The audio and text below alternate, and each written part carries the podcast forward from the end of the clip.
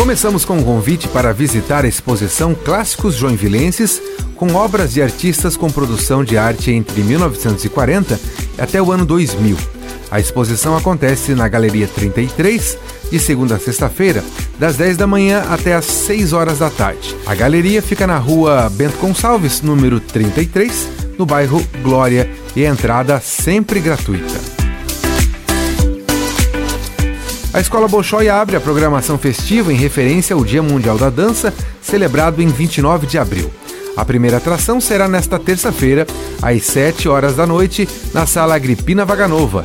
A apresentação de dança será inspirada em Romeu e Julieta, um dos maiores clássicos da literatura mundial e uma das principais obras de Shakespeare. O ingresso está à venda no site enjoyticket.com.br.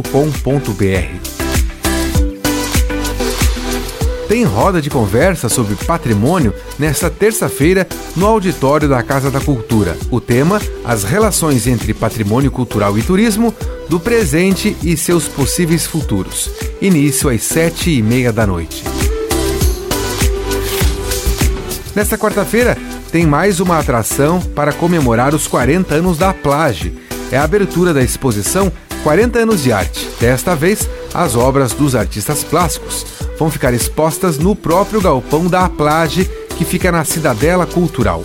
O lançamento, 7 horas da noite. Ainda na quarta-feira, 7h30 da noite, tem mais uma edição do Garten Blues, com um show internacional com a cantora norte-americana Tia Carroll, repertório regado a blues.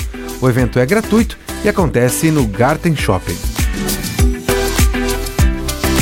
Com gravação e edição de Alexandre Silveira e a apresentação de Jefferson Corrêa, essa foi a sua agenda cultural.